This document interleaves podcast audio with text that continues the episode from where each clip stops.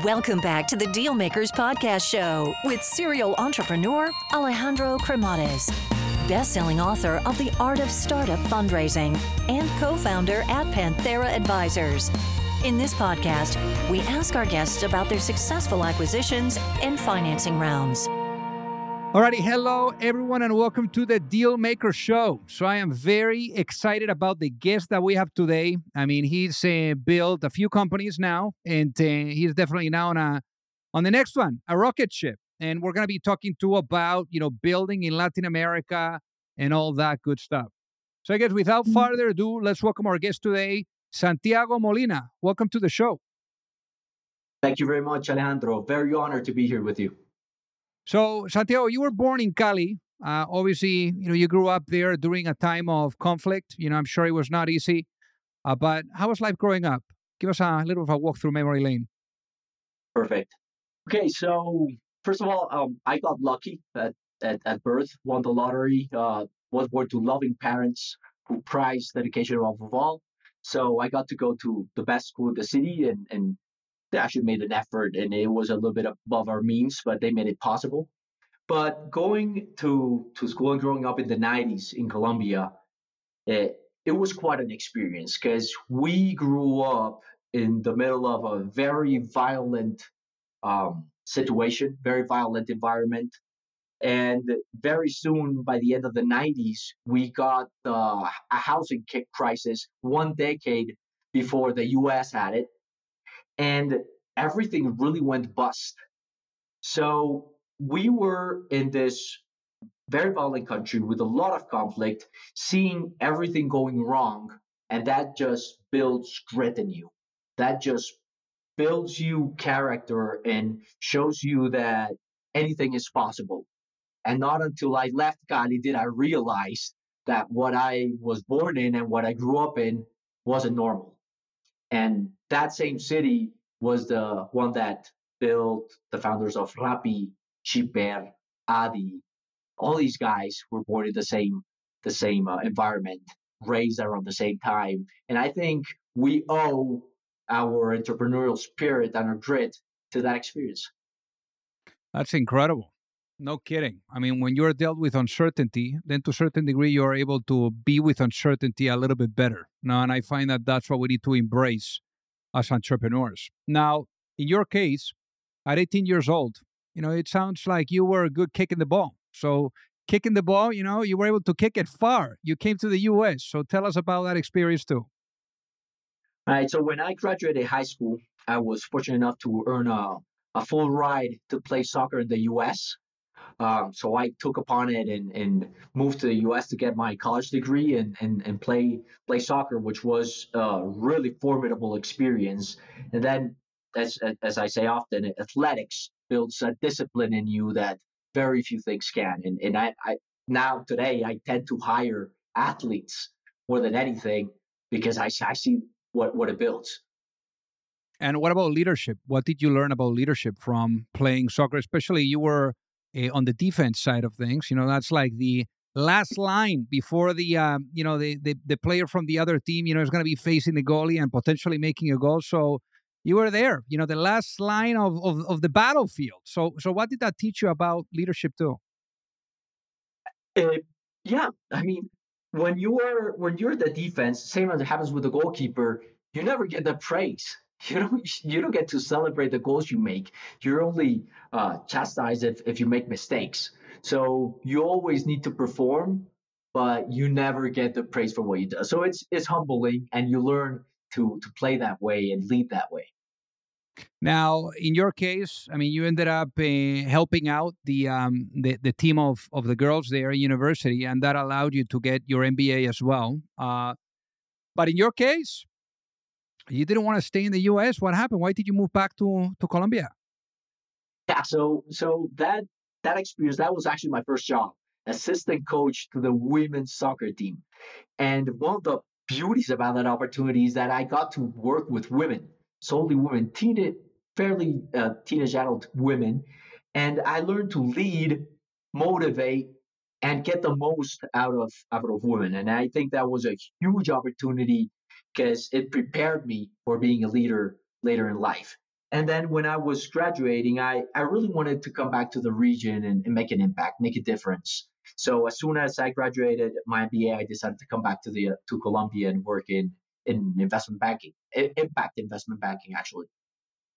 And in fact, I mean, before you went at it as an entrepreneur, you did investment banking, as uh, as you were alluding to, and then you did private equity. But I think that one of the things that I see a lot is people that come on the show is that they either have the consulting background, the investment banking background, or the investor background, either on PE or on VC. But in your case, you have two of them. So I guess, how do you think it has helped you later on? You know, now that you're an entrepreneur, the investment banking of being able to perhaps see, you know, what separates good companies from bad companies and deals that end up, you know, going through or perhaps you know your experience too as an investor as a private equity investor where you develop pattern recognition you know for identifying winners. Yeah so investment banking is a wonderful school because it teaches you discipline it gets you to see a lot of industries and find those drivers that make companies successful. But in the end what you also realize is that the true stars of the shows are the the entrepreneurs the owners of the company that wants to build it. You're there just for the transaction. Um, and that's what got me in love with becoming one of them. I wanted to be one of those guys we were advising because those were the real stars that built the business that we were now transacting. But but yeah, that discipline and that that ability to look at the details and see what the drivers of businesses are make a huge difference when you when you go out to build your your own company. So what what what were some of those uh, things that uh, that you found, you know, on those companies that uh, you were involved with, you know, whether when you were an investment banker or when you were an investor at the private equity firm, what were some of the key tra- traits that you found, like maybe like those, the top three that you found from those that, you know, went on to do great things? I'd say the first one, you start understanding cash cycles cash conversion cycles, understanding how how the money flows in the business and how much money you need to produce more money. Um, that's probably the, the main one that not everybody understands. The second one is scalability. How much additional energy you have to add to create something bigger and how replicable it can be. That would be number two. And number three is where are the efficiencies? what are the levers you can play with to find efficiencies in your business to optimize profitability, which is the end game of a business.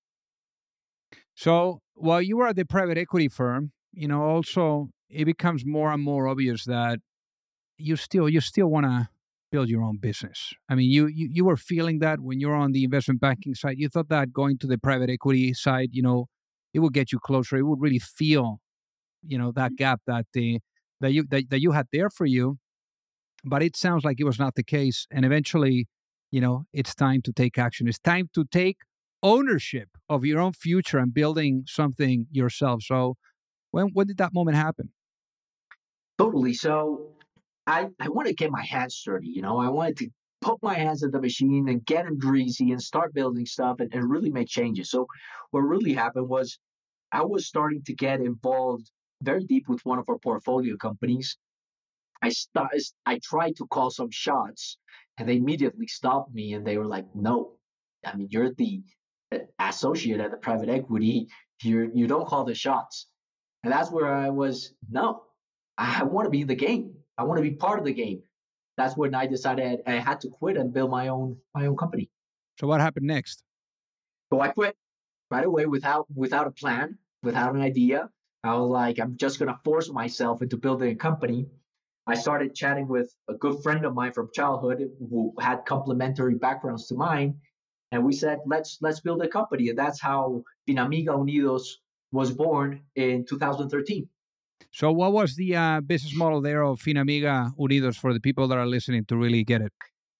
Yeah, so we were always trying to find something that generated impact so we went after a microfinance institution, uh, trying to blend different underwriting methodologies to, to bring access to financing to the un- underbanked.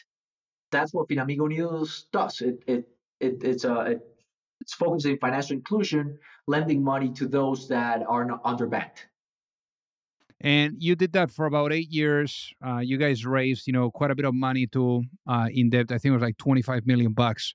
So how how do you?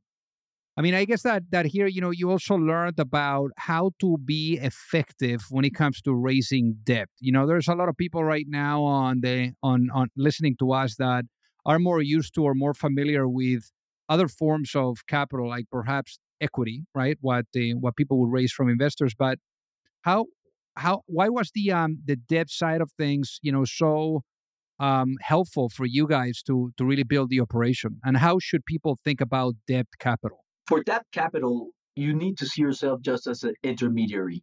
What you're doing is finding a allocation for resources that can generate a higher return and then in the middle you're in the middle taking a cut and transferring to the next part in order for that to work you have to be both efficient right? And you have to have a performing portfolio. The numbers need to add up. So you're basically playing with smaller margins, and you need to be very careful with how you operate your business because you there has to be enough space for you to make a profit, for there to be a loss rate, and for the investor to get their money back with their return. So it's it's it's actually you you need more discipline in order for this to work. And that's and uh, the magic about uh, about that. Uh, you have to have the numbers right and you have to be very responsible with how you you manage that money. I mean with finamiga what an impact. Over 35000 loans 5000 families. You know it's just like absolutely incredible the the impact that you guys had you know with finamiga unidos so why did you switch gears here I mean, it sounds like you you guys were pushing, you know, a really amazing operation. So what what happened there? I know that you received a phone call and that phone call changed, you know, the course of action for you, but how how did that happen? I mean, uh, if you if I was to be pushing an operation like this, there's no way I would have gotten distracted. So why did you feel the need for really taking that call seriously? Yeah, so I'm a builder. I like to build things uh, Finamiga was at a point where it was very profitable, growing aggressively, but it already worked. Everything was already in place. We had a great management team, a great product. Everything was already working, and I was missing the adrenaline of building from scratch and, and, and, and building solutions. So that's when uh, my co-founder Tomas uh, called me one day. So he, he's he's an expert in, in logistics. He, he, he led Maersk in Mexico and Central America, the, the largest shipping line in the world. Then he started his own freight forwarder that operates Colombia, Mexico, U.S., and China. He calls me one day and he's like, Santi, I need your help. My clients are SMBs in Colombia and in Mexico. They're doing import operations and nobody gives them financing to operate this their businesses. It's the only thing they lack in order to be successful. And I was like, well, that need resonates with me. Let me let me let me look it up. So I started researching, came across the trade finance gap, which is a, a very well documented case, and realized that LATAM needs approximately approximately 350 billion dollars to fund that gap in the region for SMBs for importing SMBs. And, and when I saw the number and the and the impact that we could build and how we could merge a, a world of logistics with finance that it, it, it hasn't been uh, mixed very different worlds. I, I, I said, hey, I, I gotta jump with this. I mean, this is a huge impact I can make, and it can really make a difference for the region if I can get this to work. And obviously, that's not a, an easy jump because you had, you know, this other baby, you know, that you had built for eight years plus. So how was that transition to make sure that you would leave people, you know, in a good place and that, you know, you could also, you know, still be involved and and help out while at the same time, you know, you're taking this massive endeavor, which is the endeavor of, of really building another thing from the ground up. Right. So the the hardest part was breaking away with my co-founder. I mean, we built that company with our bare hands and built it from the ground up. But fortunately, he he understood what drove me. He understood the passion that I had for building things. And he said, I mean, it's it's your dream. I support you. I, I he knew I wouldn't leave him behind. I'm still a board member and, and and I speak with him often and help him in any way I can. But fortunately the, the company was at a point where it was already mature and, and it actually had and still has the best performing portfolio in the industry. So it was it was in a in good shape to to leave behind. Hey guys, so pardon the interruption here. So I got to tell you that, you know, for those of you that are either looking to raise money or you're looking to get your company acquired, you don't have to be alone. You know, there's a lot of psychology that needs to be blended with strategy, with methodology, with process. And it's very hard. And already doing your business alone is super, super difficult. So I remember, you know, back then when I was an entrepreneur, I kept really experiencing the challenge of either knowing or finding the right type of access to the right type of investors or really understanding what was the right type of guidance you know that would carry me through the process whether it was with seeking money or with going through the acquisition. So that gap that i found being an entrepreneur is ultimately what pushed me later on when i met my co-founder at Panthera mike sieversen to really put together an advisory firm where we are guiding entrepreneurs and founding teams through the capital raising efforts, whether you are at a seed stage or at a Series A stage, or if you are going through the process of an acquisition and you are in small to mid cap type of um, cycle. So again, you know, we would help you from guiding you and and supporting you from A to C all the way to the end as an extension of your team and there's no reason for you to do this alone. So, with that being said, if you would like to find out more, feel free to send me an email at alejandro at pantheraadvisors.com, and we would love to take a look at helping you out. So then let's talk about FinKargo. So FinKargo, you know, comes to life. You know, now it's a problem that you can't get out of your head. You know, you're able to have this conversation with your co-founder uh, you leave things on a really high note and you're even still involved now helping him out and, and the company out. And now FinKargo is in the mix. So so so for the people that are listening to really get it what ended up being the business model of FinKargo? How do you guys make money? Right. So with tomas what we realized it is that we had two very different worlds very distant worlds. You had the finance industry and you had the logistics industry and whenever you're shipping goods, you have goods going one way and money flowing the other way. So they're part of a transaction, but you play it all out through different channels. So what I told Tomas is, if we're going to build this, we need, first of all, somebody that is capable of bringing these two worlds into a single platform and having them interact and transact in a single place. So we brought on our third co-founder, Andres, who's who's been doing turnarounds in tech companies for the past 20 years. He's got two exits under his belt. Uh, we brought him on board, and between the three of us, what we envisioned was a platform where emerging market SMBs can transact in a single place. They can control their supply chain. They can have visibility. They can hire the different services but they can all manage everything through one single dashboard, all with embedded financing. So that not only can they trade, control, contract, but they can finance their whole operation. Because 90% of international trade is financed. So without access to financing, you're doomed. And that's the case in Latam. And that's what we're out to solve. So typically on a on a on a business like this, I mean it's a how do you think about like for example like the, the the biggest problem that you've seen you know on really building this company? I mean what would you say has been especially at the beginning what really kept you up at night? Because it sounds like a complex business to really put together when it comes to you know trade when it comes to commerce i mean all of those different things blending in. So what kept you up at night especially during the early days? The hardest part was mixing a really strict square world like finance, where everything is set, everything is built, everything is really standardized, with a very volatile world like is logistics, where you have a lot of moving parts and you have delays and changes in time in timings constantly. It's highly unpredictable and highly volatile.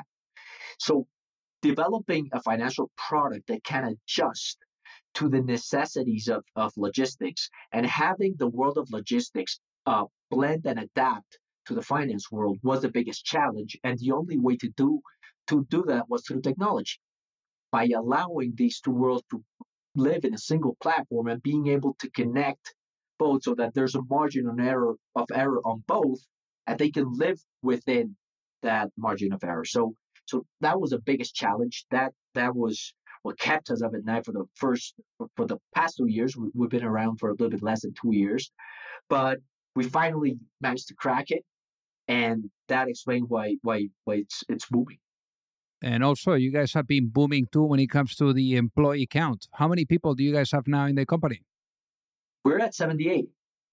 I mean, that's a lot of people in such a short period of time. How did you go about onboarding people, you know, and making sure that the culture wouldn't break? That was that was one of the beauties cultural wise. So we had to bring in experts in logistics, experts in finance, export experts in FX, experts in international trade. So when you blend all these worlds together, what what happens magically is that all egos disappear because everybody realizes they don't know anything about the other worlds.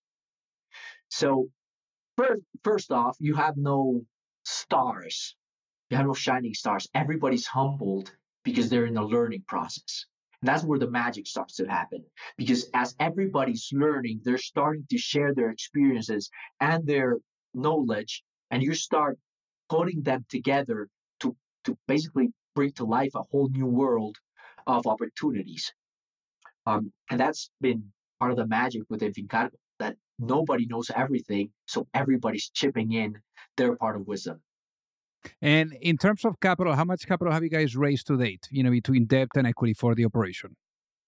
So we raised our $7.5 million round in January of 2022, uh, which that really pushed us to, to grow scale uh, throughout the year. And then we closed on a $75 million credit facility in September and started operating in, in October. So adding both up, that's 84.5 million. And also, you know, like one thing that that comes to mind here is you were able to land incredible VCs. I mean, you have Pear VC, you have Flybridge. I mean, those are not people from Mexico or Colombia. I mean, we're talking about some of the biggest names in the VC world, especially out of the US. So, being in Latin America, how do you go about? I mean, I'm sure that there's a lot of people that are right now tuning in and and listening and and I'm and they're wondering too, hey, I'm outside of the US. How how how can I also, you know, learn here from the experience of Santiago? How did he do it? How were you able to land these people from the US? So uh, first of all, the, the, the beauty about what we're building is that we're global from day one. When you're doing international trade, you're global from day one. So we've actually connected Latam to 39 countries around the world in six continents. And that really brought, brought the attention of investors because they saw we were solving a real problem that has global impact because the same problem we're solving in right now in operations in Colombia Mexico can be applied to the Middle East, can be applied to Southeast Asia. So our, the, the investors understood that we were solving a global problem start, started with Latam. And second, we were lucky enough where we managed to put together a team of investors that covered everything that we needed. So we needed a fintech, global fintech focused fund, and we got Quona to lead around. And then we needed a SaaS specialized fund. That's where we brought Flybridge in, and, and, and they have just amazing experience running SaaS products. And then we eventually we want to go into Brazil. So we brought on board Maya and One VC then we had also the the the, the support of Pear VC that has great experience as well uh, building companies from from the seed stage up. So so we got really lucky and got to pick the best of the best. So when you say support, you know everyone really wants an investor that is supportive, an active investor, right? an investor that is able to add value, what does support look like? Because obviously, when when we're hearing you here, you know, mentioning it, I mean, eh, it sounds and it looks like you really know and see on a daily basis what that support looks like from your investors. So, how do you use that support? What how how that support really pushes you farther? Totally. So, support comes in many ways. It can come in forms of intros to other players that can add value to what you're doing. Support comes in the in the form of experience because they've seen a lot of deals come through and they've seen the way a lot of companies work. So, for example, in the fintech side, they can help you with cross border payments and how to optimize for that, how to optimize for funding, how to optimize for infrastructure, how to optimize for hiring. Because so, they've seen so many companies, they know a lot about it. They, it can also come uh, in the form of establishing operations or hiring because they're on the ground and they know the market where they're in, or it even comes in the in the form of what you prioritize to build, knowing exactly what will allow you to have a solid base to grow upon. So support comes in many ways. Uh, experience being one, connections, network, and and uh, and knowledge. So now imagine you go to sleep tonight, Santiago, and you wake up in a world where the vision of FinKargo is fully realized. What does that world look like? This is a world where SMBs in emerging markets can connect across border and buy from anyone in the world, having full visibility and control of their entire supply chain in one single dashboard. That's one place for the entire supply chain. I mean, that's that that that that looks like an absolutely beautiful world. So I'm wondering here, you know, as you're thinking too about, you know, how to how to get there. You know, obviously, you know, you have those different life cycles of, as a company and some of the things that you need to break through, you know, in order to get you there. So how are you guys thinking about, you know, the company maturing from one cycle to the next and how are you guys preparing yourselves to be able to achieve, you know, those uh, those growth uh, you know, shifts, you know, uh, in a powerful way? It it all com- comes down to building a strong base you need to make sure your foundations are strong enough. Uh, we've built a very strong foundation on the building the rails for these international trade transactions to work and having logistics and finance uh, blend together. The biggest pain point of our clients is access to financing. So we had to solve that first. And the way I, I, I tell it is I see it as the barge. You have to make sure the barge floats. And once you have your barge floating, you can put on top all the other services and, and, and, and revenue streams and operations you need.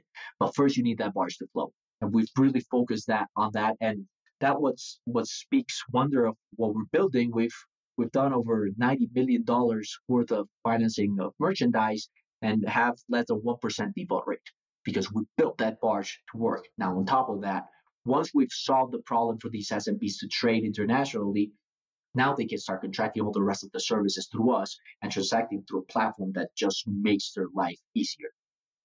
And I guess you know, like uh, Latam, obviously, you know, you've uh, you've had your your experience with the U.S. Not only you know being here, but then also with the investors that you have been able to land. And Latam was a little bit green when it came to the venture, you know, world and to being able to have the access to the tools and resources I know that it has been, you know, uh, changing and developing, but is it getting easier to to to be an entrepreneur there? So, LATAM has gone a long way uh, from in the past. I'd say three years. The past three years, LATAM has gone a long way. We've we've all benefited from the success of the earlier unicorns that that rose in the region. So now you have you see more interest in startups, more people wanting to bet bigger, wanting to build things, wanting to find solutions. So both on the side of talent, you have people with better experience that's that that's that just starts permeating into the whole industry and investors from outside of, of the region now see that success is possible in the region want to bet on it so so it's it's evolving very much so and the US works. I mean, the US just works. In Latam, there are so many things you have to fix that the opportunities are just endless. Yeah, no, I can totally get that. So, so Santiago, if I was to put you into a time machine and I bring you back in time, I bring you back in time to maybe that point when you were at the private equity firm, super frustrated because you wanted to build. You wanted to build. You wanted to do something of your own. Imagine you were able to go back in time and have a sit down with that younger self and being able to give that younger self one piece of advice before launching a business. What would that be and why, given what you know now? I tell him to take bigger risks, to dream bigger, and to fail faster. I love that. That's very profound. Now, for the people that are listening that would love to reach out and say hi, what is the best way for them to do so? Best would be on LinkedIn. Amazing. Easy enough. Well, Santiago, thank you so much for being on the Dealmaker Show today. It has been an honor to have you with us. Alejandro, the honor is mine. It's been a wonderful experience. Thank you very much. If you like the show, make sure that you hit that subscribe button. If you could leave a review as well, that would be fantastic. And if you got any value, either from this episode or from the show itself, share it with a friend. Perhaps they also appreciate it. So also remember that if you need any help, whether it is with your fundraising efforts or with selling your business, you can reach me at alejandro at pantheraadvisors.com. You've reached the end of another episode of the Dealmakers Podcast. For free resources and materials, head over to alejandrocremades.com. Thank you for listening and see you at the next episode.